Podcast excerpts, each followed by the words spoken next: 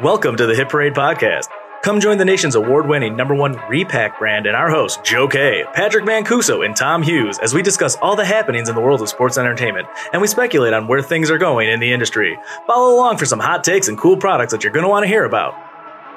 And welcome, ladies and gentlemen, to the fifth edition of the Hit Parade Podcast, the one for the thumb. We did it, boys. As always, alongside Patrick Mancuso and Tom Hughes, I'm your host, Joe K. Boys, teamwork makes the dream work. So tell me all about how your day was going. My day? Your day. My day's been going I great. know, because all it's been is bracket time, right? bracket time. Get, just got back from the Dallas show, which went well. Um, had a great time there. Re- ready to get into some brackets and see some upset upsets happen. Well, we're going to get into March Madness in a minute, but before we just get into all that, Tom, dude, tell me about the Dallas show. You were there with Pat. Well, how did it go, bud? Uh, well, I'm still recovering. Yeah, we can um, hear it. If you can tell from my voice. your sultry voice. Yeah, I, I, wish I could have this voice all the time. I think it sounds so much better, uh, but I don't. we all agree. But Dallas is always rock solid. Um, always ton of people there. It. I think the craziest thing about Dallas is that trade night. So Saturday night had their big trade night.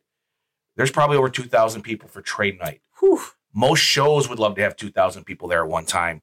And it is just wheeling and dealing. And you have all the people that are walking around the show that don't have tables Yeah. set up, set up with tables. And all the dealers that do have tables are walking around. It's like role reversal. Yeah. Uh, and it's, it's always a lot of fun.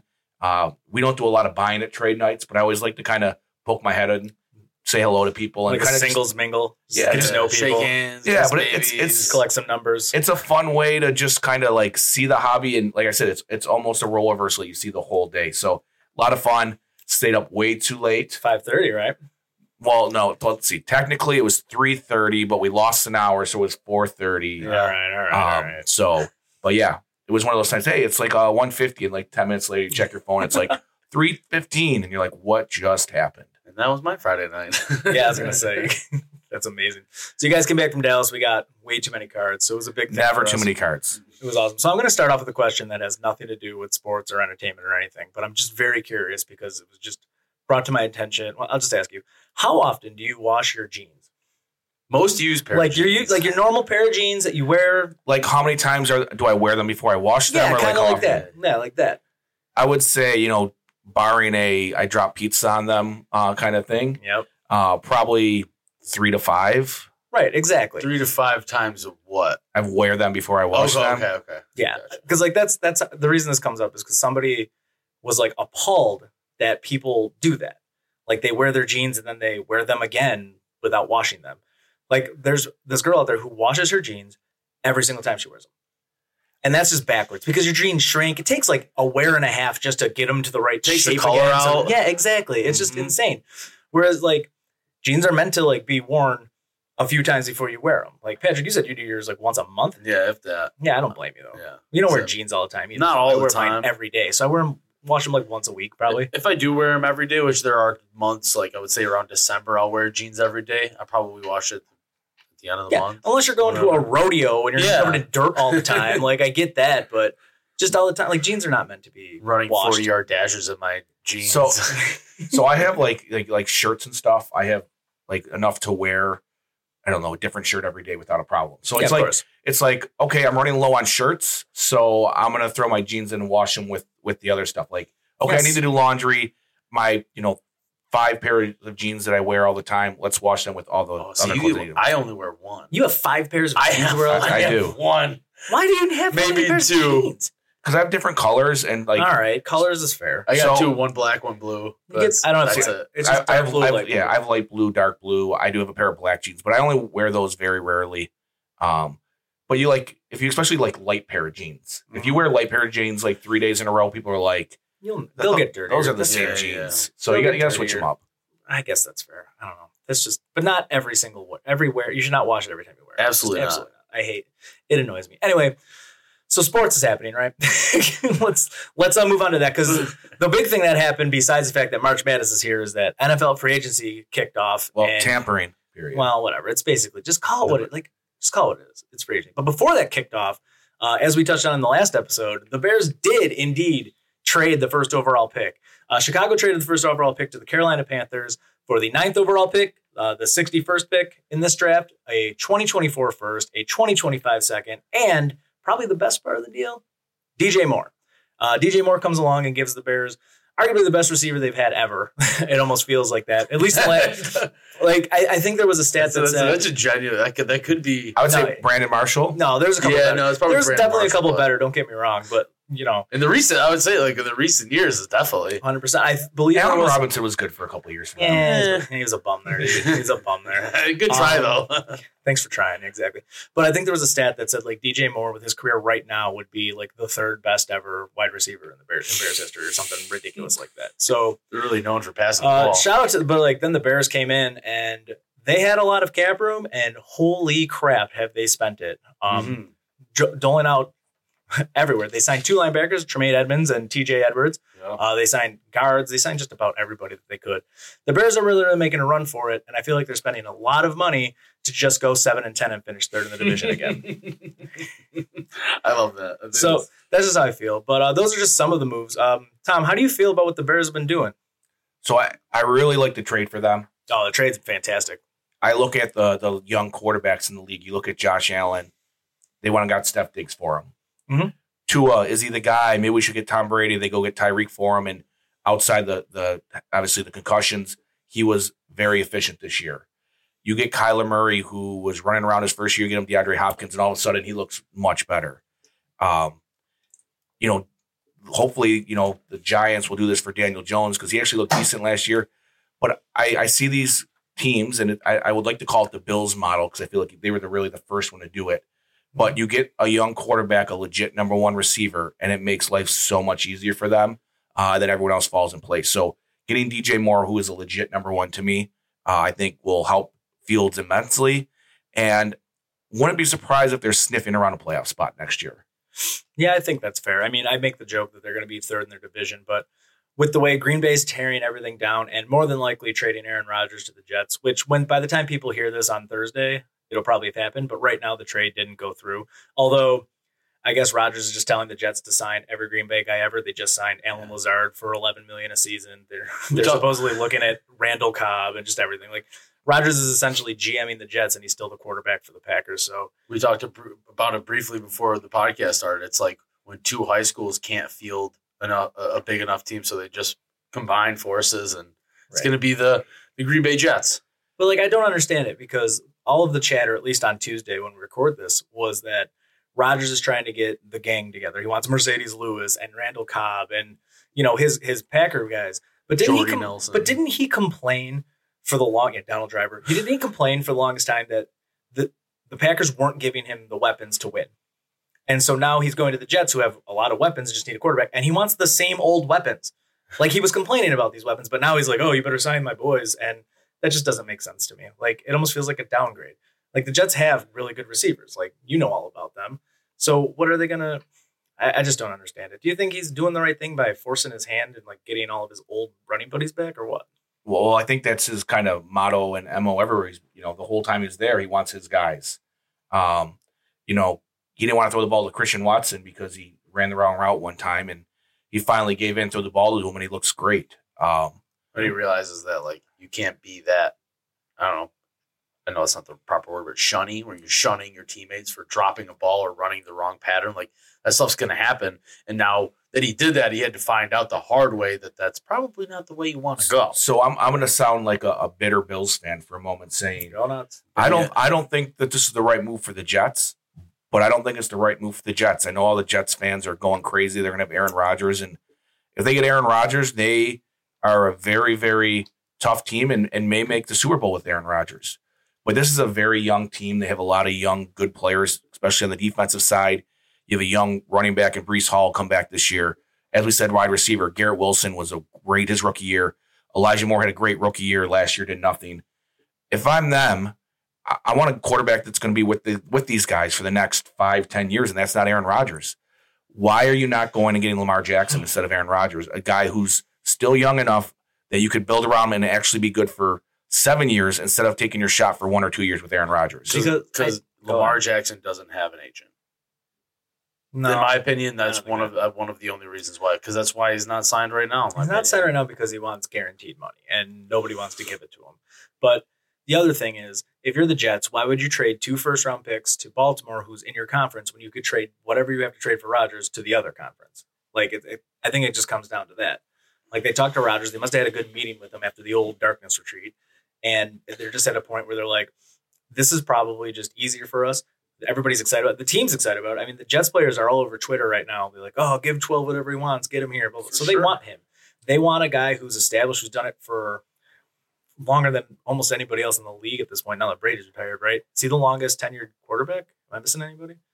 No, I don't think with so. one team or in general? Just in general, isn't I he? mean, there's still a McCown somewhere. Oh yeah, right? no, there always will be for for sure. But the point is like you can bring in Lamar, and I mean, To Joe's point, to Joe's point, I mean, like Lamar isn't going to give you the same offensive output to your wide receivers as that Aaron Rodgers is going to give you.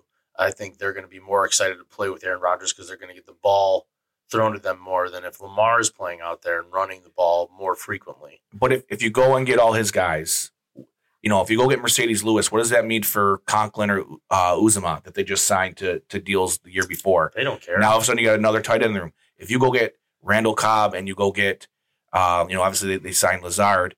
What does that mean for Elijah Moore? I just, to me, uh, you have a really young team that showed last year that they were a quarterback away, and now you're trying to go get that quarterback, but you're getting someone who's on a different timeline. I, I just, it doesn't make sense to me. I think Elijah Moore didn't get a lot of playing time last year. I think they're just trying to move on from that because I don't think they really. I mean, he was calling them out in interviews last year about how he wasn't getting the ball. that was a Zach Wilson Or is- problem. you that think was, so? Yes, that was a Zach Wilson problem. I mean, most things were a Zach Wilson problem. That's why everybody just, it's like Tom just said, the Jets were a quarterback away. So they basically just want to bring in Rodgers who can throw the ball. They just like, he they wasn't want to insert him. They want to insert him into what they've had. And it'll be a lot better, a lot better than Zach Wilson. If you get like, if you get Lamar, you kind of got to change the offense around because he runs more, he does his other things, he's got his shortcomings as a passer, et cetera, et cetera. So it's just easier for the Jets overall to bring in Rodgers, have the Jets be good for a little bit while they have all their younger players like like Sauce Gardner. It's almost like the reverse of how teams do it, where you're trying to play on a rookie quarterback contract and give everybody else the money. Well, right now they have so many young, talented people that don't have the money yet that you can pay Rodgers while these guys are still on their rookie rookie deals, and then when they re-sign, Rodgers is gone, and that's when they have to bring in the next one. So completely agree. But they're going to be good the next two years with Rodgers. Yes, Then he's gone, Mhm. and you're going to pay all these defensive players. So you're going to have high priced defensive players. You're not going to have a high pick to go get a young quarterback. So you're giving yourself a two year window. And if you don't get in two years in an AFC that's absolutely stacked, even with Rodgers, I would say I'm just guessing the Vegas line because I haven't seen anything.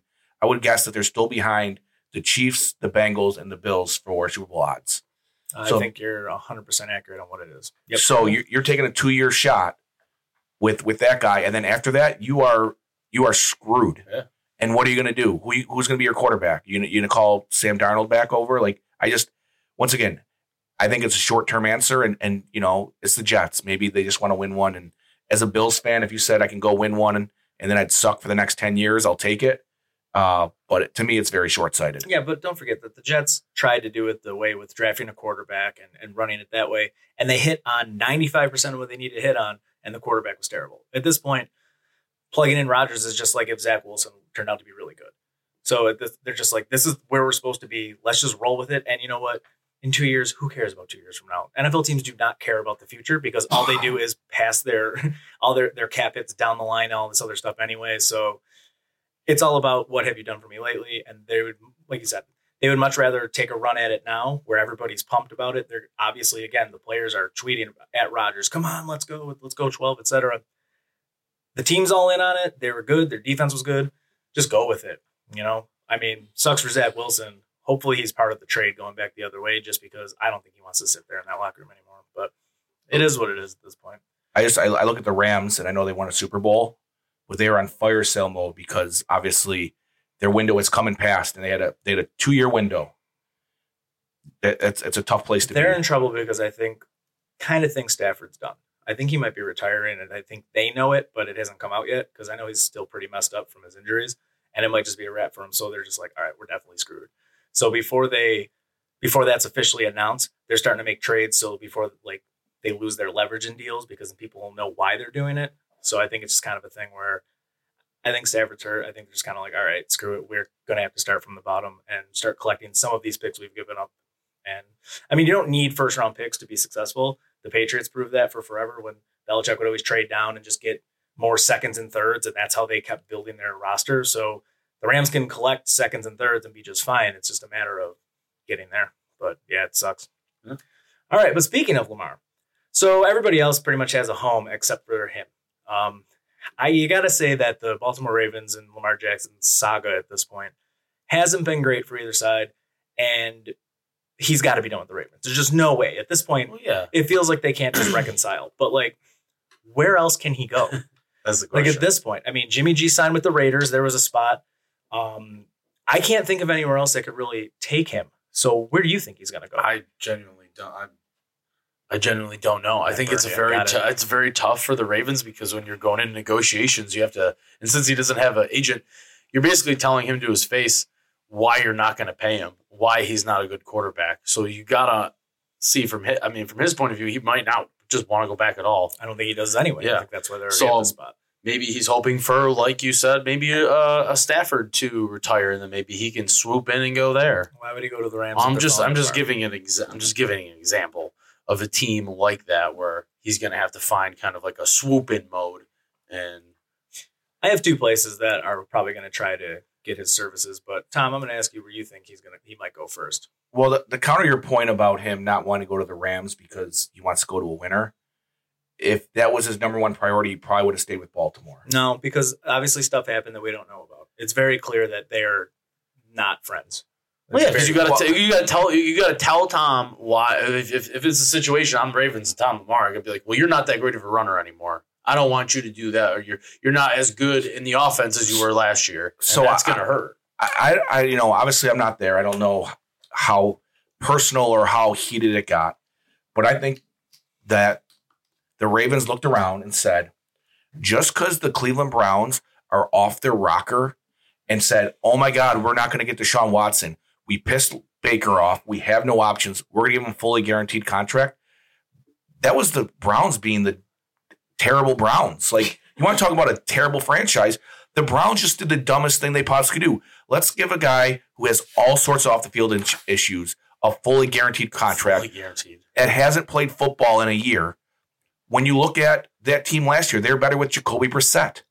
So I think they looked at and said, "Hey, we love you, Lamar. We just we're not dumb like the Browns. We can't give you a fully guaranteed contract.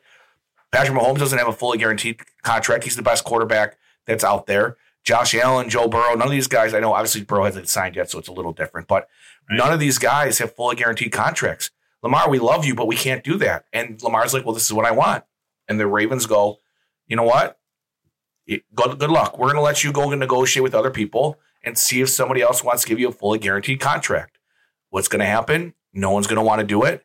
And he's going to be in a really awkward situation where he might have to go back to the Ravens. Uh, or you're going to find a desperate team out there. And you know who's not, who you're not going to go to on a de- with a desperate team? A good team. I disagree. So first, off, well, all right, I disagree and a little bit agree. My first team, and this is more than likely not going to happen, but I think it's a fun little thing to think about. This team's been making some moves in free agency. They're getting a little bit better. Actually, there's a lot of roster turnover. and They're getting a lot better because they were completely terrible last year. But there is a decent chance that the Texans are building up to make Lamar an offer. And if they get Lamar, then they can trade down from two, get more picks, and then make a better pick as they trade it down a little bit. That's the fun one that Get that oil money out in Texas. just to see what happens there. It would be really, really, really interesting if that happened. Um, but I think the more likely one is that he goes to the Detroit Lions. The Lions need a quarterback. Goff has been fine. He's been more than fine. But the Lions can make an offer. They have been doing great in free agency. They signed two new starting cornerbacks, which was always their weakness. They're a young and upcoming team. They're hungry. And Dan Campbell's a crazy person. He's exciting and he's a crazy person. There's a really good chance Detroit could just come out into the woodwork and just make Lamar their quarterback. And then, like, they don't care if they give up the two first at this point. They have Mhm. so much young talent that getting the young quarterback in that's definitely better than Jared Goff, who isn't making that much less money than you're going to have to pay Lamar anyway, I'm pretty sure. I just think that might be the move there. Could So, be. Do you think somebody- other teams are looking at him not having an agent and having to address it, uh, those things the same way the Ravens have, and kind of being standoffish? Like, I don't want to go down that path and have to talk to my quarterback on why I don't want to pay him anymore. No, I I don't know if that's as big of a deal as you might think it is. I mean, if someone if, if if someone was telling you why they're not going to pay you and why you're bad, you might take that the wrong way. Could, but at the same time, he knows what's coming. That's part of being your own agent and doing all Sure, that. So sure. he has But to I'm be saying ready like to other expect teams, organizations want to go down that route. They might have to. Like if I you're mean, they're going to have to. exactly. So it doesn't really matter. I I think it matters. I think You definitely. I think two years ago when Josh Allen signed his contract, if he had an agent, he would have said, "Hey, I want Josh Allen's contract and a little bit more because I want an MVP." And I think the Ravens would have jumped on it back then. Hmm, Maybe. But they wanted to they wanted to sit it out, play pl- play it out. Um, and I think he's hurt himself this way. Obviously, the last couple of years he's been injured a lot, and I think that no franchise wants to give him a fully guaranteed contract because of that. And is it possible in the back of his head that he's worried about his long term career, and that's why he wants to do that? Because obviously, not all running quarterbacks are the same. But if you look at you know RG three, he had you know a shortened con- shortened uh, career short because of that. Cam Newton, who was an MVP, had a shortened lifespan because of injuries he took from from running the ball. So maybe he's like, "Hey, this is my chance. I'm going to try to get every dollar I can because it takes one hit and I'm done." Yeah. Well, that's. I think that's how everybody looks at it. But I understand what you're saying. So it'll be interesting to see where Lamar goes for sure. It'll be interesting to see where Rodgers goes, even though it looks like it's the Jets. Um, free agency is insane. So much money gets thrown around. People change teams all the time, and it'll be really exciting just to see what else happens between now and a week from now. And we got to talk about it again. But I, I want to throw one one more crazy thing out there. cut off the segue. I know, I know. I want to throw one more crazy thing out there. Go on. If you're the 49ers, do you not think about trying to get Lamar? No. You No. definitely think about it. Mm-mm. Look at that team is so good. Their defense got real good too. they you know they obviously were planning to go with Trey Lance, who though not the same guy as Lamar, was a guy that was a very athletic player that wants to run the ball. I, I'm just saying now you have you have a guy that you were hoping Trey Lance would become and Lamar available. I don't think it's a thing because it the Niners showed last year that their offense can kind of hum no matter who they put behind center. Like they they got pretty good play out of Jimmy G. They went to the Super Bowl with Jimmy G. They got you know they did okay with Lance, but they did even better with Brock Purdy. Like they you throw in a quarterback, they tend to do okay. So I mean that's more of the system. So why would you overpay for a quarterback and give up more first because they would have to in this scenario to get Lamar when they can do exactly what they're doing with the guys they have? Like they signed Sam Darnold because they think that he can run the offense like that, and he probably can because now he's put in a situation with an actual like good coaching staff around. Watch watch him be okay when he has to play. It'll be ridiculous.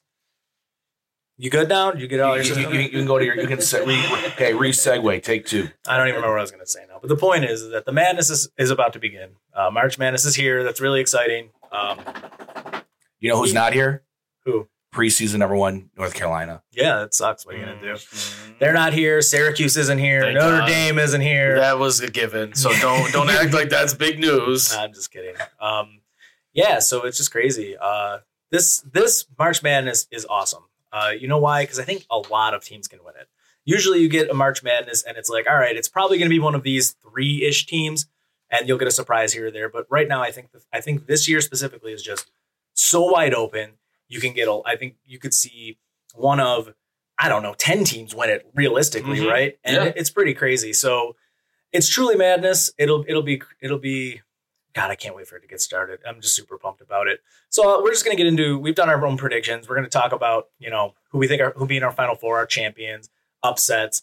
Uh, but first, Patrick, you talked last week about a conference tournament yes. challenge, and uh, you walked away with the winner, eh? But as the winner, eh, Yeah, that's right. That's right. I, your uh, moment. Gloat for it. I uh, took first place. It came down to the Memphis game. Thank God I took Memphis over Houston. And the only reason I did that is because uh, the last time I played, Memphis lost by one and it was a, a very tough fought game. So I was like, you know, I'm going to go with Memphis. Hopefully they pull it out. Hopefully I don't have to come down to this game.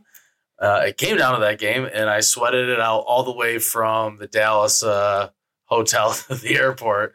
Oh, you're probably just staring at sweating like crazy, not even paying attention to whatever the Uber drive was talking about. But yeah, took it down and I made a lot of my picks based off of watching all of those conference games because you kind of have to pay attention and be aware of what's going on, who's good, who's not. And uh, Yeah, you think Patrick takes notes for this podcast? He takes notes for all of his conference tournament betting stuff that he was doing. gosh darn right. Oh heck yeah! So Patrick, I mean, let's get in. Let's start with you first. Uh, tell me who you got in your final four. Let's just start off there and who you got winning. I got uh in my final four. I have Alabama, Marquette, Houston, and Gonzaga. Okay, so what do you got? Two one seeds, a two and a three. Yep, that is correct. That'll be about it.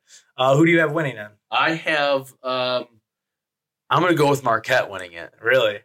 Okay. I'm gonna go with That's Marquette. interesting. I like Marquette. I think they have a great coach and Shaka Smart. you know they don't uh, have Dwyane Wade, right? That is totally fine Okay. with me. They're a very good, uh, uh, well balanced team. I uh, obviously took some notes on the squad. You get out of here. Me, no way. Let me just find them real quick. Uh, 28 and 6, won the Big East, plays great on the road. Uh, I said Shaka Smart is their coach.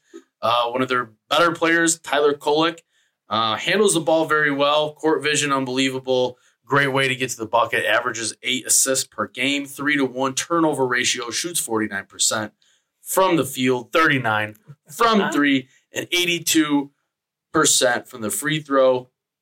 Their team is averaging nine threes a game, forces 16 turnovers per game, 23% turnover rate. In the uh, third in nation with 16 fast break points per game, which is going to do very well. You need all the points you can get in this madness tournament. I really, really like Marquette for some reason. Who do you have them beating?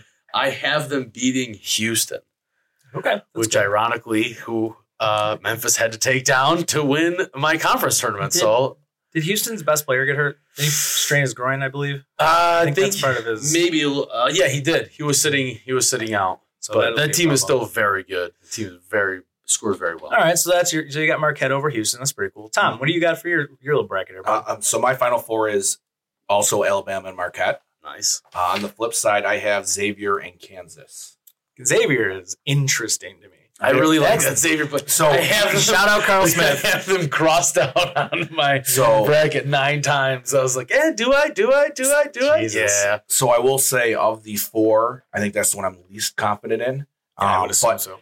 but I always try not to be too chalky. And I was like, I think Houston's going to go there. But then I have three ones and a and a two, and I'm like that. Or yeah, three ones and a two, and I'm like that's too chalky. So Mhm. um, I do like Xavier, um, Houston because obviously because the injury um, knocks them down a little bit to me. Um, so I like Xavier, but I have them losing to Kansas, uh, going to the finals versus Alabama, and I have Kansas winning. Oh, that's interesting. Um, all right, so for me, my final four has Alabama as well. We're all pretty. Yeah. We all went the same. Wait, I don't. I don't get to tell you all my stats on my team, like Patrick. Why they're going to you got win. stats? You want? All right, please tell me about why Kansas is going to repeat. Go for it. I didn't realize you had all these Kansas stats. Please go ahead. I, do, I don't, but What the hell? It's a big but I look. Um, Kansas has really good guard play, and I think it's that's a key in March Madness. You have a lot of pressure moments. You can need these young kids handling the ball, need to take care of it. So I really like them. Uh, Bill Self is a great coach. They got knocked out of their conference tournament early, but that was Self wasn't there. Um, so sometimes that extra rest helps. You get a little bit more time to to prepare. Um, they have some great shooting. Gradey Dick is one of the best shooters in college basketball. Who? Gradey Dick. Uh, Who? But We get um, it. I just look at that team. Um, you, they have a lot of a lot of experience on that team, and that's why I'm picking them to win. All right, Joe, tell us your your final four. So my final four, like I said, has Alabama in it. Uh, I have Alabama facing up against Purdue, and there's a reason for that. Now, I did have Marquette go a little bit further too, but I had them losing to Purdue. The reason for that is that Purdue is such an unsexy pick. Nobody looks at nobody looks at a tournament and goes, "Ah, Purdue, man, really want to get, really want them to go far," unless they're from or went to Purdue or around Right. there. Shout out And- Drew Brees. And there's always a team like that that you look at and you're like, I don't want to pick them because ew, and then you're, they're the one that ends- ends up going pretty far. Yeah. So I just kind of went with that. Uh, and then the other side of the bracket, I have the two. I have Texas beating Houston to go to the Final Four, and I have UConn beating Gonzaga to go as well. I love it. Because well, that West is insane.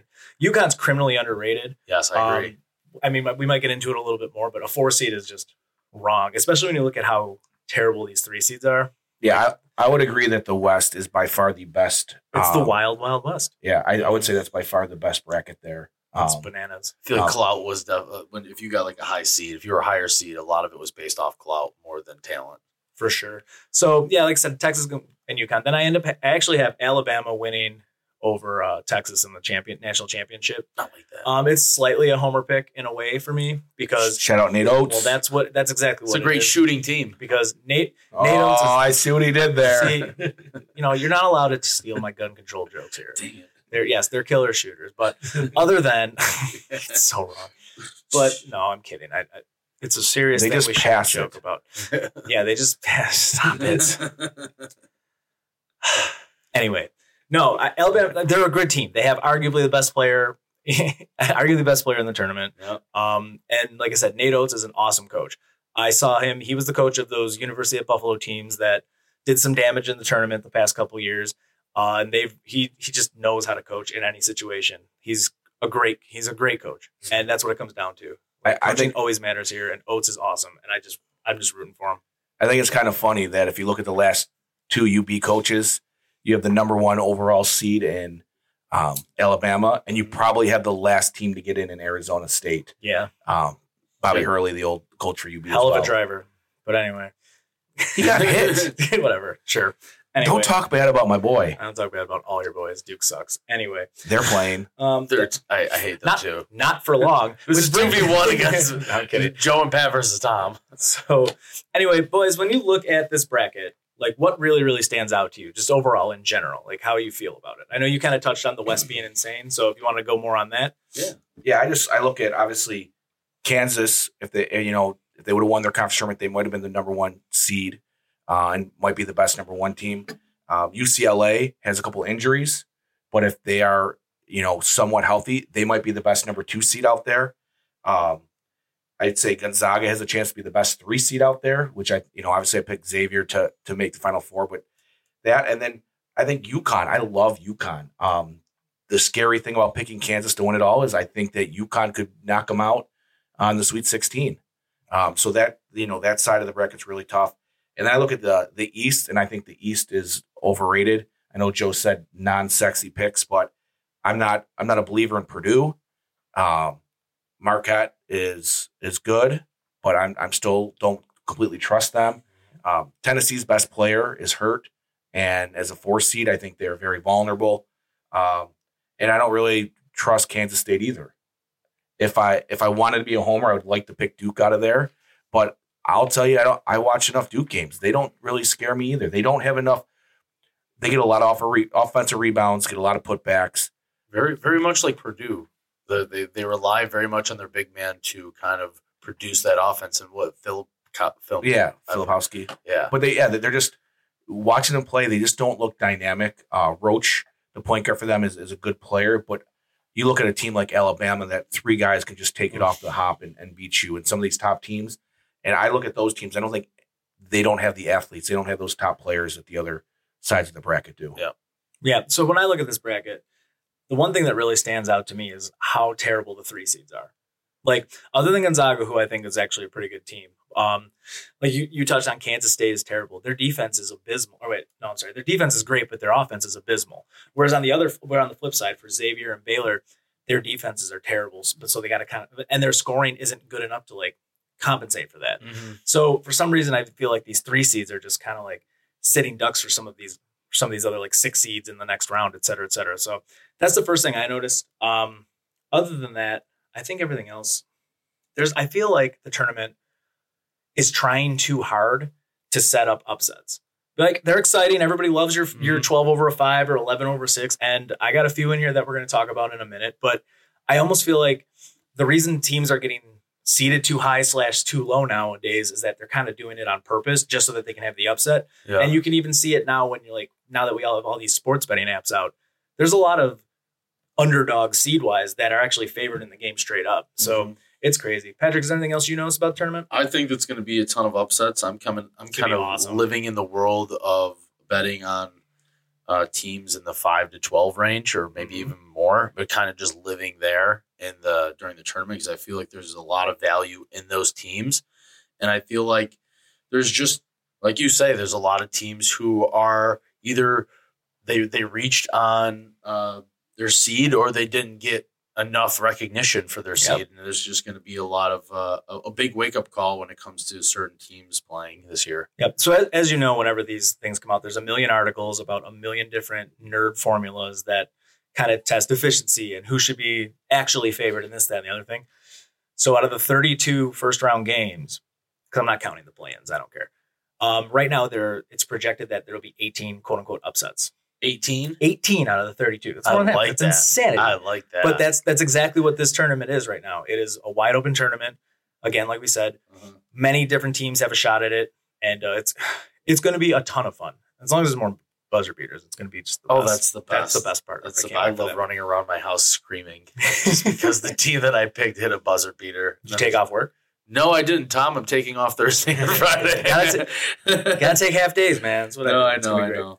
All right. So anyway, what you people are here for? You're here for hearing our upsets. Who are our cool picks? Um, we do an extreme amount of research. a lot of research goes into who we think is going to win, and at the end of the day, nobody knows anything. Like it doesn't matter. That's just how March Madness works. But uh, Patrick, why don't you give me your favorite low seed? Who you think will pull the Oh, upset? who's going to get a good upset? yeah. Who do you? Man. you don't have this written down. I do. I just like to uh, cross reference. I really enjoy Furman.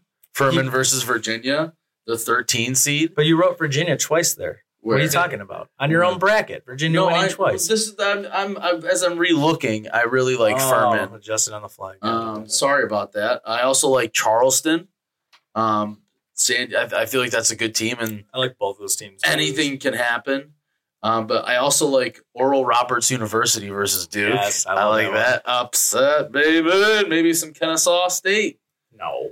Who? Kennesaw State, bro, Kennesaw versus Xavier, they had a really good conference. They had a really good conference tournament. Anything can happen coming off those. I know Tom has Xavier going deep, but anything can happen. It's March Madness, baby. It's true. It's true. All right, Tom. What are your What are some of your favorite lower seeds you like for upsets? So I I don't have the the crazy ones here like Pat saying the the, the 19th seed's gonna make Yeah. a run or something. Um, I, I think think they were going to make a run. I just said upsets. Fair. um, I, I have four I really like. I like Kent State over Indiana. Ooh. Okay.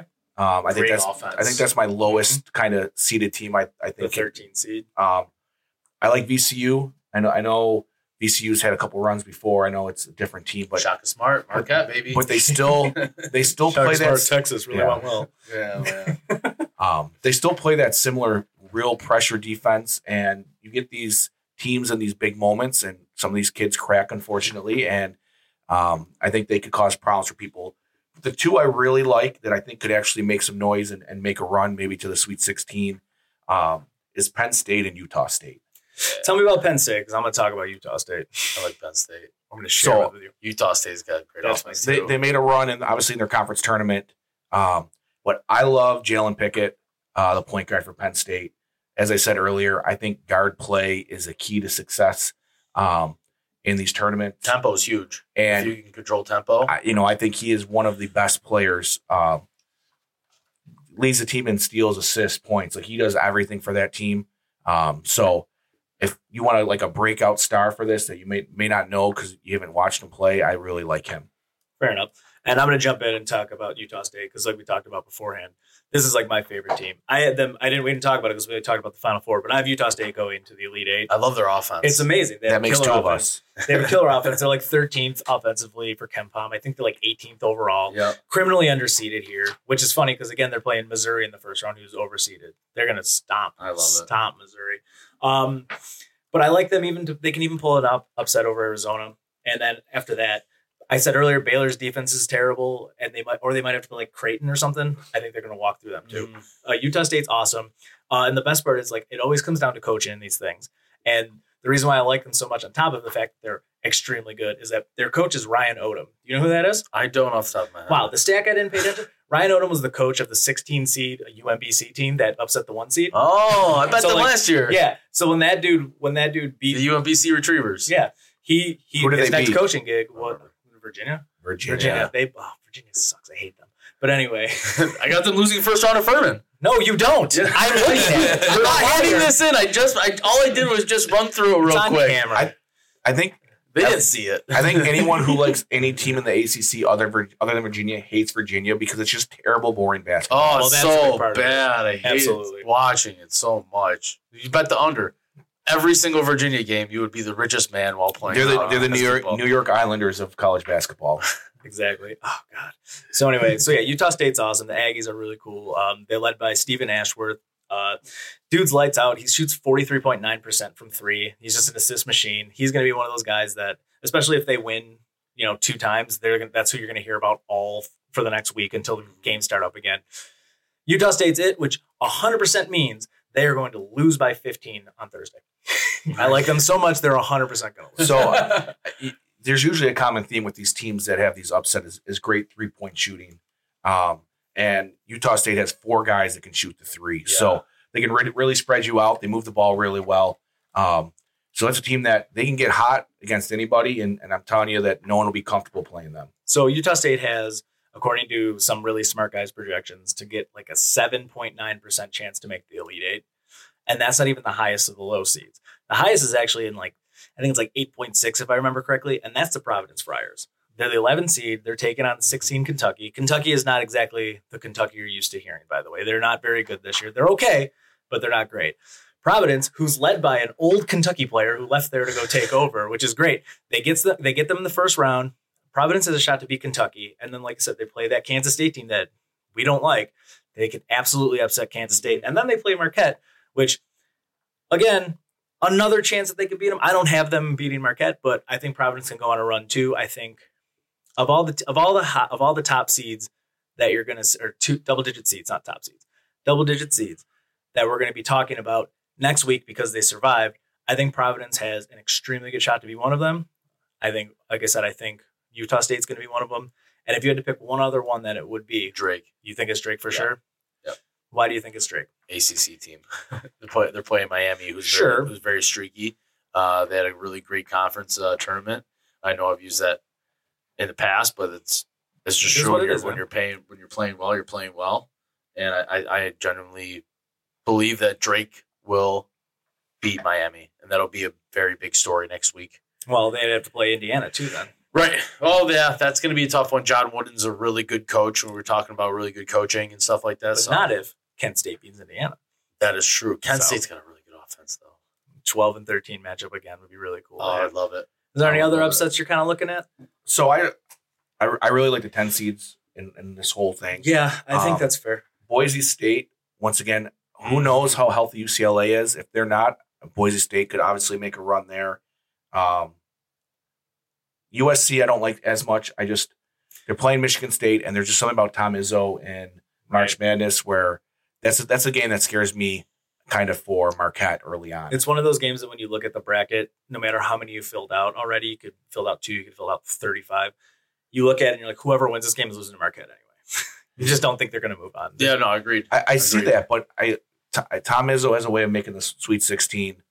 Um, that's that is something I will have in a, at least a couple brackets. Then moving on. That Mi- Michigan okay. State going that far. Well, don't forget, you still have to sign up for my bracket pool that you're in every year. So get to work, please. Thank you. Yep, I, uh, this, I, I, I might jinx myself, and hopefully I do. Is I'm not going to pick Duke to win a single bracket this year, so hopefully they'll finally win. Well, I usually pick UNC to win. I decided I'm not doing it this Yeah, year. I'll pick Duke in all mine, so they will lose. It's just to let you What are you talking about? You win tournaments now. Yeah. You, you could Yeah, just that go away. yeah, yeah, yeah, Perfect. that is true, Only you true. could screw up. I do. I do have uh, uh, bracket stats for those listening. For if you're filling out your bracket, Yeah, give me some. Let's Uh, go. so if you're filling this out real fast, um, in the Elite Eight, in six of the past eight tournaments, at least two teams seeded number six or worse have reached the Elite Eight.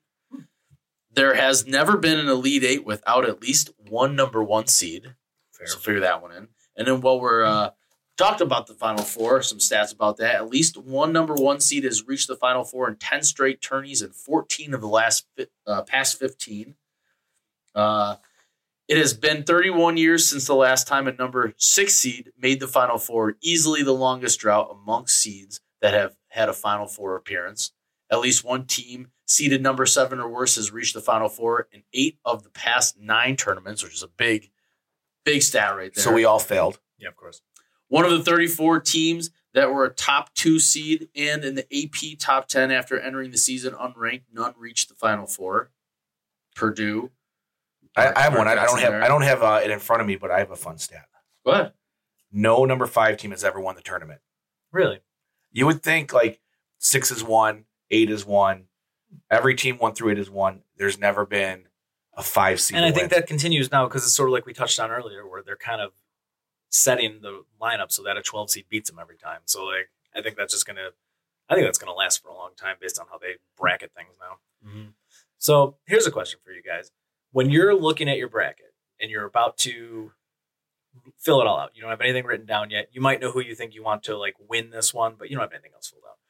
What are rules you go by when you're filling out your bracket? Are there any personal like superstitions or like things you follow that are just like they, they don't have to make any sense, but they make sense to you? Um, kind of. I mean, a little bit. I do look at a ton of stats, so I, Yeah. I like I like uh, looking at offense offensive efficiency stats. Yeah. I really truly think that um, teams who have high offensive effi- efficiency do really well in tournaments like that. They keep the tempo going. Um, so I'll look at things like that, and I'll also look at this uh, website called Covers.com. Okay. And what they do is they break down each matchup and they break it down head to head, uh, how they've done in the past five games versus the next 10 games. So I'll look at stuff like that, but nothing very superstitious. Okay. What about you? Do you have any rules? so. I usually work my way backwards almost. Okay. So I, I look and say, hey, I think this team's going to make the run. So I'll fill it like I, I think Alabama's making the Final Four.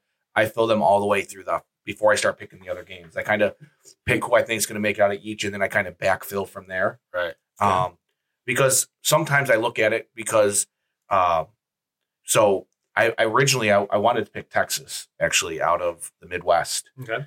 Um, and this one I actually didn't do that way, and I actually picked Texas to lose to Penn State in an upset. So um, that one doesn't follow my own rules. So maybe I'll use it because then I'll probably be right because I didn't follow my rule.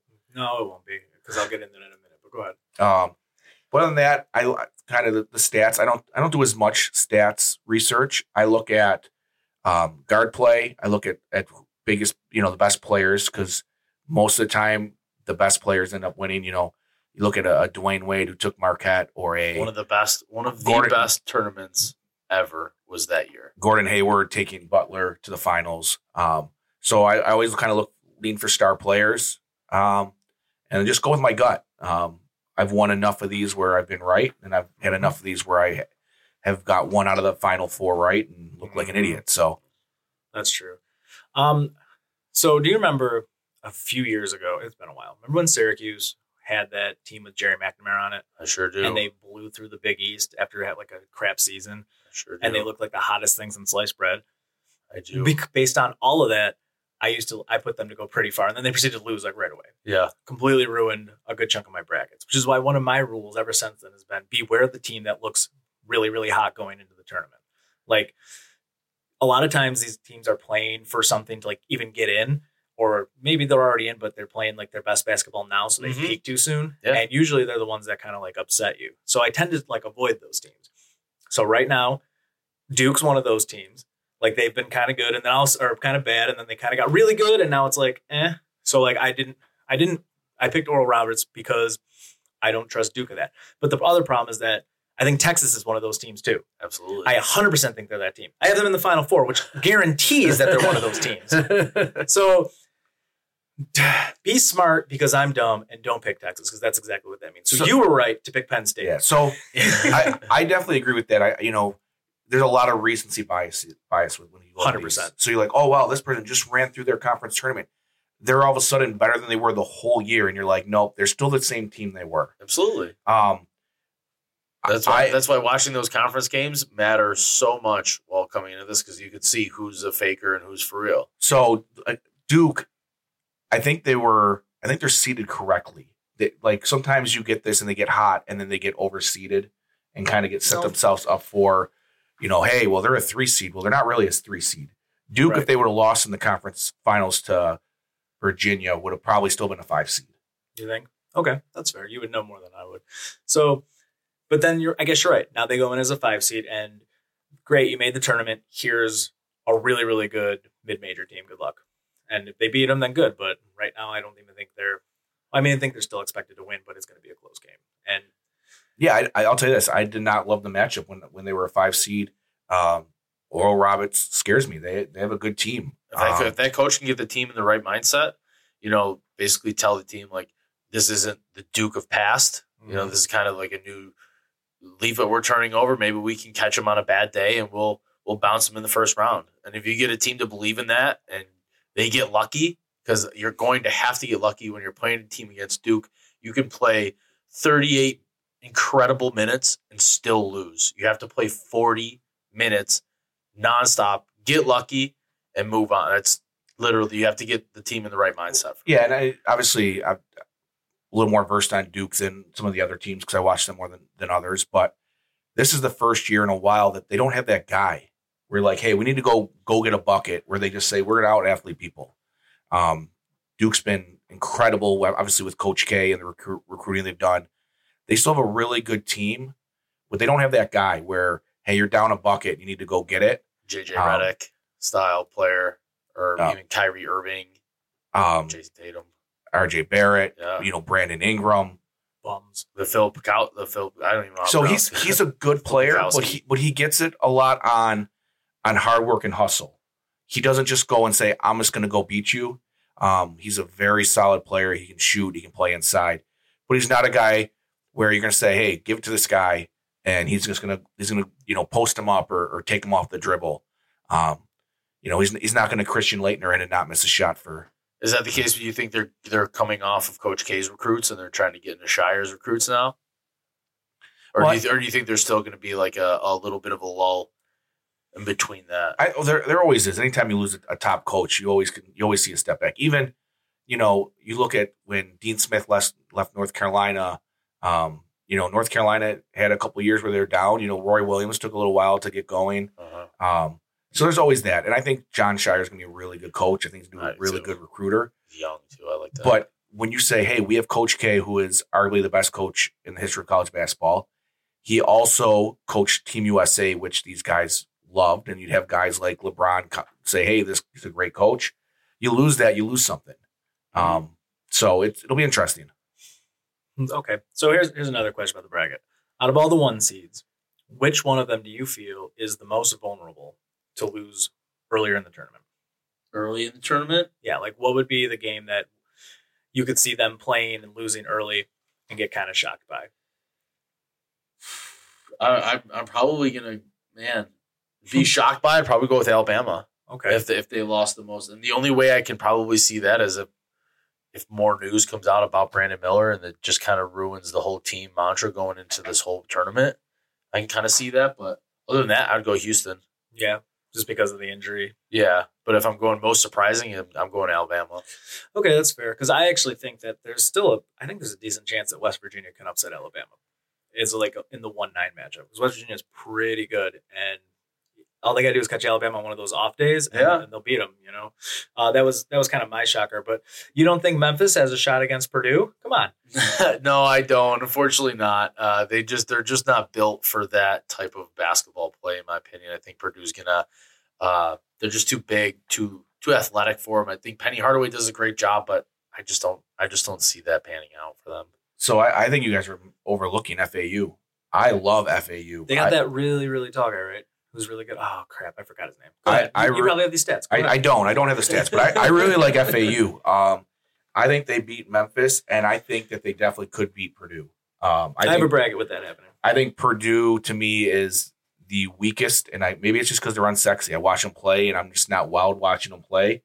Um, I think they're the, the number one seed that has the the biggest chance to lose in the second round. I don't. I, I don't think any of these guys are getting knocked off by a 16.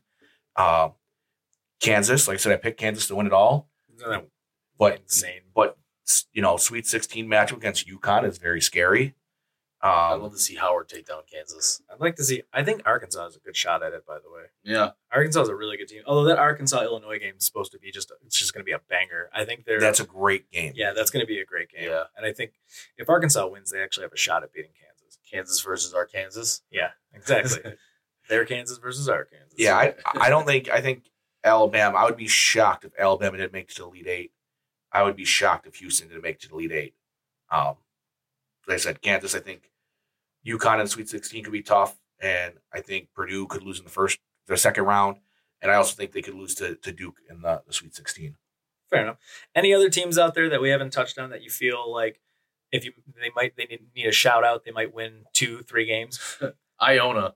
I want to give Iona a shout out, man. When you we this entire podcast we've been talking about good coaches and how how deep they can get you, man. They got Rick Pitino. Yeah, but it's That is a UConn, solid man. coach, man. Well, It is just a great coach. He's been in in the March Madness so many times. He can give them kind of a perspective that maybe a lot of coaches can't give them. right. I I think they're they could pull it out. They had a really good year, but I don't know. I- Well, I know that Pitino is in the market for these bigger schools to take him from Iona now that whatever scandals he was involved in. back Yeah, in they the don't day care are just about the scandal all- anymore. They're all washed away. So they were saying that this is kind of this is probably Pitino's like last hurrah with Iona, which he's done a good job there, of course, in the in the MAC with two A's, but uh, the MAC, but um, Mac. MAC, but He's a great So coach for he's them. on his way out. He's going to go somewhere good, and basically every win at this point for him is just more money that he can ask for later. But the reason we haven't talked about them, I feel like, is because we all kind of think UConn's just going to stop them. yeah. Like, I, I, I do I do like just based off of the logic of good coaches can bring yeah, you far. that's a very it's a very good answer. Who, who do you got? So I know we touched on it a little bit. We, we both kind of think they're going to do pretty good, but I think the Zags are still quietly, you know, just just hanging around. Like the Um, Zags. mhm. they they've been a one seed. They still haven't you know broken through. Um, a couple years ago, they had that great game when Jalen Suggs hit that buzzer beater uh, to make the the finals. Um, you know, you know who's still on the team from back then? Drew Timme. I feel like the guy's been playing Yes, for. yeah. I think the guy's been playing for like 12 years in college basketball. He should be like 37 years old. He's only 22. He is just a really, really good college basketball player. Um, I don't know if he'll be anything in the pros, uh, but Zaga's also got a great coach too. yeah, but I, I look at them and I, I think they are quietly. Uh, let's get they're in, they're in the West, which I think is murder's row. Um, but they could really, really surprise some people that people aren't talking about. Um, just a, a all around good college basketball team with a, a guy who can can be a leader. Yeah. and uh, don't be surprised if you, you're going down there and they're cutting down the nets. I'm not going to really get too deep into it, but I think one team that deserves a little bit of credit is San Diego State too. And you're just you're assuming that Charleston's going to beat them. I don't. I think San Diego, San Diego State could not only beat Charleston, but I think they could beat Virginia too, and they might even give Alabama a run. I don't think they're going to beat Alabama. You got it too. Wow, you and I, I love it. So San Diego State's a team that we didn't really mention that I think is kind of getting overlooked as well. Which which is my last question for the tournament because I think this happens every year. There's always a team that whenever you look at it, you pick one team to win every time you see this matchup. And I'm not talking about one versus 16 seeds, but it's usually in the the 8 9 seeds, 7 10 seeds, etc. What is one team that is being overlooked all the time in those like you look at it and you just kind of like check off the other team that is going to win and when most people go the other way and just blow up your bracket. Go ahead, Tom. So I, I think one that always happens um, is you have the playing games. Okay. You have your two playing games. You have uh, Arizona State versus Nevada, and you have um, Mississippi State versus Pittsburgh. Mhm. And people s- usually do their brackets before those games are played. yeah. They already fill them out, and you already feel like, Yeah. oh, well, they're going to lose. And I remember Syracuse was in the was in the first four in and made a run to I think the Elite Eight from the from that. Um, sometimes you get these teams that play that playing game, get that confidence going, and, and make a run. So um, I think TCU. FG, FGCU is one of those Yeah, teams. I think I think TCU is a really good team. Yep. Um, but I would not be surprised if uh, Arizona State or Nevada won that game and then and upset them. I actually wrote down here the other game. I, I just wrote 11 seed. I feel like Mississippi State or Pitt will beat Iowa State personally. Like, so I, I see what you're saying with that. They don't get enough love because it always feels like they're on the outside looking in, when in reality, these teams are probably arguably better than all of the like the lower yeah, conference winners. State, Pitt, Yeah, those are good great teams. teams. Exactly. So it'll be interesting. Do you like those? Do you like the playing games? Or do you think I, they do, just I like rid of them. I think I think it's not, it's a nice little appetizer for the March Madness. Give you a Little little something to taste. I can watch something tonight, Little watch shrimp something cocktail night, and I'm get right into it. So personally, I love it, dude. personally, I'd I'd like all the 16 matchups to be a playing game. Yeah, I, I It's, understand. instead of the 11 because a lot of times It makes get, more sense. You get these teams. You get a, a Northern Kentucky that that gets into the thing, and they're you know they have you know almost no chance to beat Houston. I know it happened once, but if you give give them an extra game, it almost gives those guys a, a legitimate chance to go win another game on a national televised um, event that everyone gets to see, and give them their little moment in the sun uh, for these smaller schools. So I'd love all those 16 matchups to be playing games. Yeah, maybe, but at the same token, if you do it that way, then all of these teams, like like um, a Howard, a team that gets in, this is the first time they've played in the tournament in a million So- years, right? Isn't like thirty three years or something? Yeah. I could have the number wrong, but for them to like finally achieve this after so much, after you know so many years, and then all of a sudden it's like, well, you actually have to just play in to get in. Like that kind of sucks too. Like But they're still in. It's still. I, I know it's weird. We look It at it. doesn't count. It doesn't they're count. still in. Yeah, I It know doesn't it's in, but it's not in. It's not. It doesn't really count the way It's you like want the it to, NIT. unfortunately. Yeah, kind of. So I see both points, but I kind of like the way they do it, where it's like we'll take uh, basically they're allowing two more of the major conference teams that were middle lane or else had an injury or kind of sucked and whatever, or somebody who had a tournament or conference tournament run to get in there and then pull a Syracuse where they win a few games and move to the Elite Eight from the playing game. So it's kind of exciting both ways. But if it was all 16 teams, first off, people wouldn't want to watch that. People don't want to watch two 16 seeds match up. That's just crappy basketball. Nobody cares. But if it's like, if it's a 16 seed and they're hanging with the one seed, then people care about this team and they're Yeah. rooting for them and stuff. But nobody's watching that game. T- nobody's watching the games tonight if it's just all the 16 seeds playing each other or for playing for the right to be a 16 seed. Yeah, it's not, it's less fun. I I mean, I know a lot of people that like to gamble that would definitely be watching this. gonna say. I, I, I, have, I have placed the bet tonight on Texas AMCC. You can Give me the points. and the absolutely gamble on a game and you don't have to watch it. Yeah, that's true. So I, th- I feel like I feel like the rules for gambling should open up, like be more broad. Um, so like we're not allowed to gamble on New York State teams. I think for March Madness we should be able to gamble on New York State teams. I think there should that be- real? Yeah, I didn't know 100%. You're not allowed to gamble on New York State college teams. I should say New York New State State- college okay, teams. say, I- I- sorry, sorry to specify New York State college teams. So like I'm not allowed to bet on UB. Oh, but if annoying. UB was in March that. Madness, I would love to be able to bet on Yeah, that. They should fair. open that up. I was gonna say I bet on the Knicks to lose every night. So Well, Man, you you're are losing man. a lot of money right now because they are hot. I'm, I'm still I'm still Hot. still in the green. All right. So we're getting to I'd like to see that actually. I'm going to run the numbers on this in the next podcast. I'm coming back with those numbers. All right. Pat stats. I can't wait. Uh, so we're getting a little little long here, so I don't really want the Mango Cloud to get mad at us. So let's uh, let's move on to our final thoughts. Um, again, like I said, this can be about anything. Our final thoughts, man. I got oh, jeez, Louise, What? Papa cheese. You don't have final thoughts? No, I do. I always have final thoughts. Then why did you pop a cheese me? I don't know.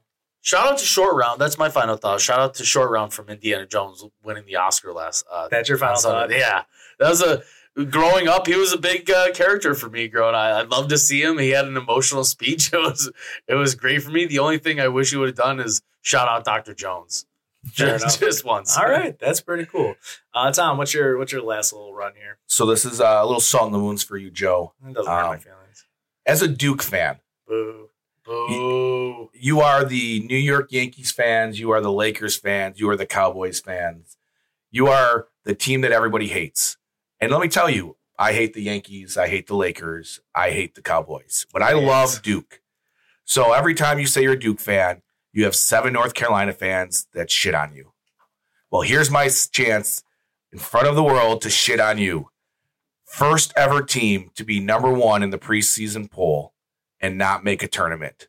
So just let that sit in. I'm not going to say anything else. Just let it just let it seep in, and uh, you will always be the first one ever to not make it as the one seed. You know what else will be the last team ever to beat Coach K, and we killed the rat. So I Do not care. That was a good one. F Coach K, F Duke, screw them. It doesn't Say the matter. word. We got to kill it. them. We beat you in the final four, the dream match that everybody's wanted for a millennia. Smacked you around, killed the rat. It doesn't matter. On to my final thought. Anyway, if you haven't noticed, I'm feeling festive because St. Patrick's Day is, well, it's tomorrow based on when this is going to get released. So this is one of my favorite all time weekends. Like I said, March Madness is great. I'll be watching games with my friends Thursday, Friday, and then Saturday we have our first parade here in Buffalo, and then we have a second parade on Sunday, and it's just tons of partying and having a great time and seeing a whole bunch of people I, I sometimes only see once a year at the parade. Throw out a bunch of green. It's one of my favorite times ever. Um, we make our own Baileys. We make so many, so much food and Really? oh yeah, it's super crazy. Wow. Yeah, it's it, we have a blast. We get pretty messed up in a good way, in a very good way, and I just have a blast. I can't wait to see all my friends and like everything going out. I don't care that it's going to be fifty something degrees on Friday, and then for the parade it's going to be like thirty five and really windy. Couldn't care less. St. Patrick's Day is my second favorite holiday to celebrate behind Halloween. Halloween is the best of all time. And then take that Christmas. But I can't wait. This is going to be the best couple days of my life, of the year. It's so much fun. March Madness rules, St. Patrick's Day rules, this podcast rules. I love you guys. Thank Yes, you, sir. everybody who listens. You're the best. Remember, you can email us at podcast at hitparadecollection.com. You can follow us on TikTok and Instagram. And what are what are we? H Hit Parade Podcast, right? Yep. Hit Parade Podcast on Instagram, Hit Parade Podcast on TikTok, um, HP Collect on Twitter. Just follow us. Follow us. Keep commenting on our stuff. Tell us how wrong we are. That's my favorite thing in the world is when people comment on our Instagram posts and just tell us how dumb we are. Because you know what? We already know. Thank you for taking an hour of your day out to listen to us. We appreciate it. Keep telling your friends and coming back. Every show does a little bit better than the last, and uh, we're growing, and it's kind of awesome. Thank you so much, and uh, we will see you in a week. Take care. Bye.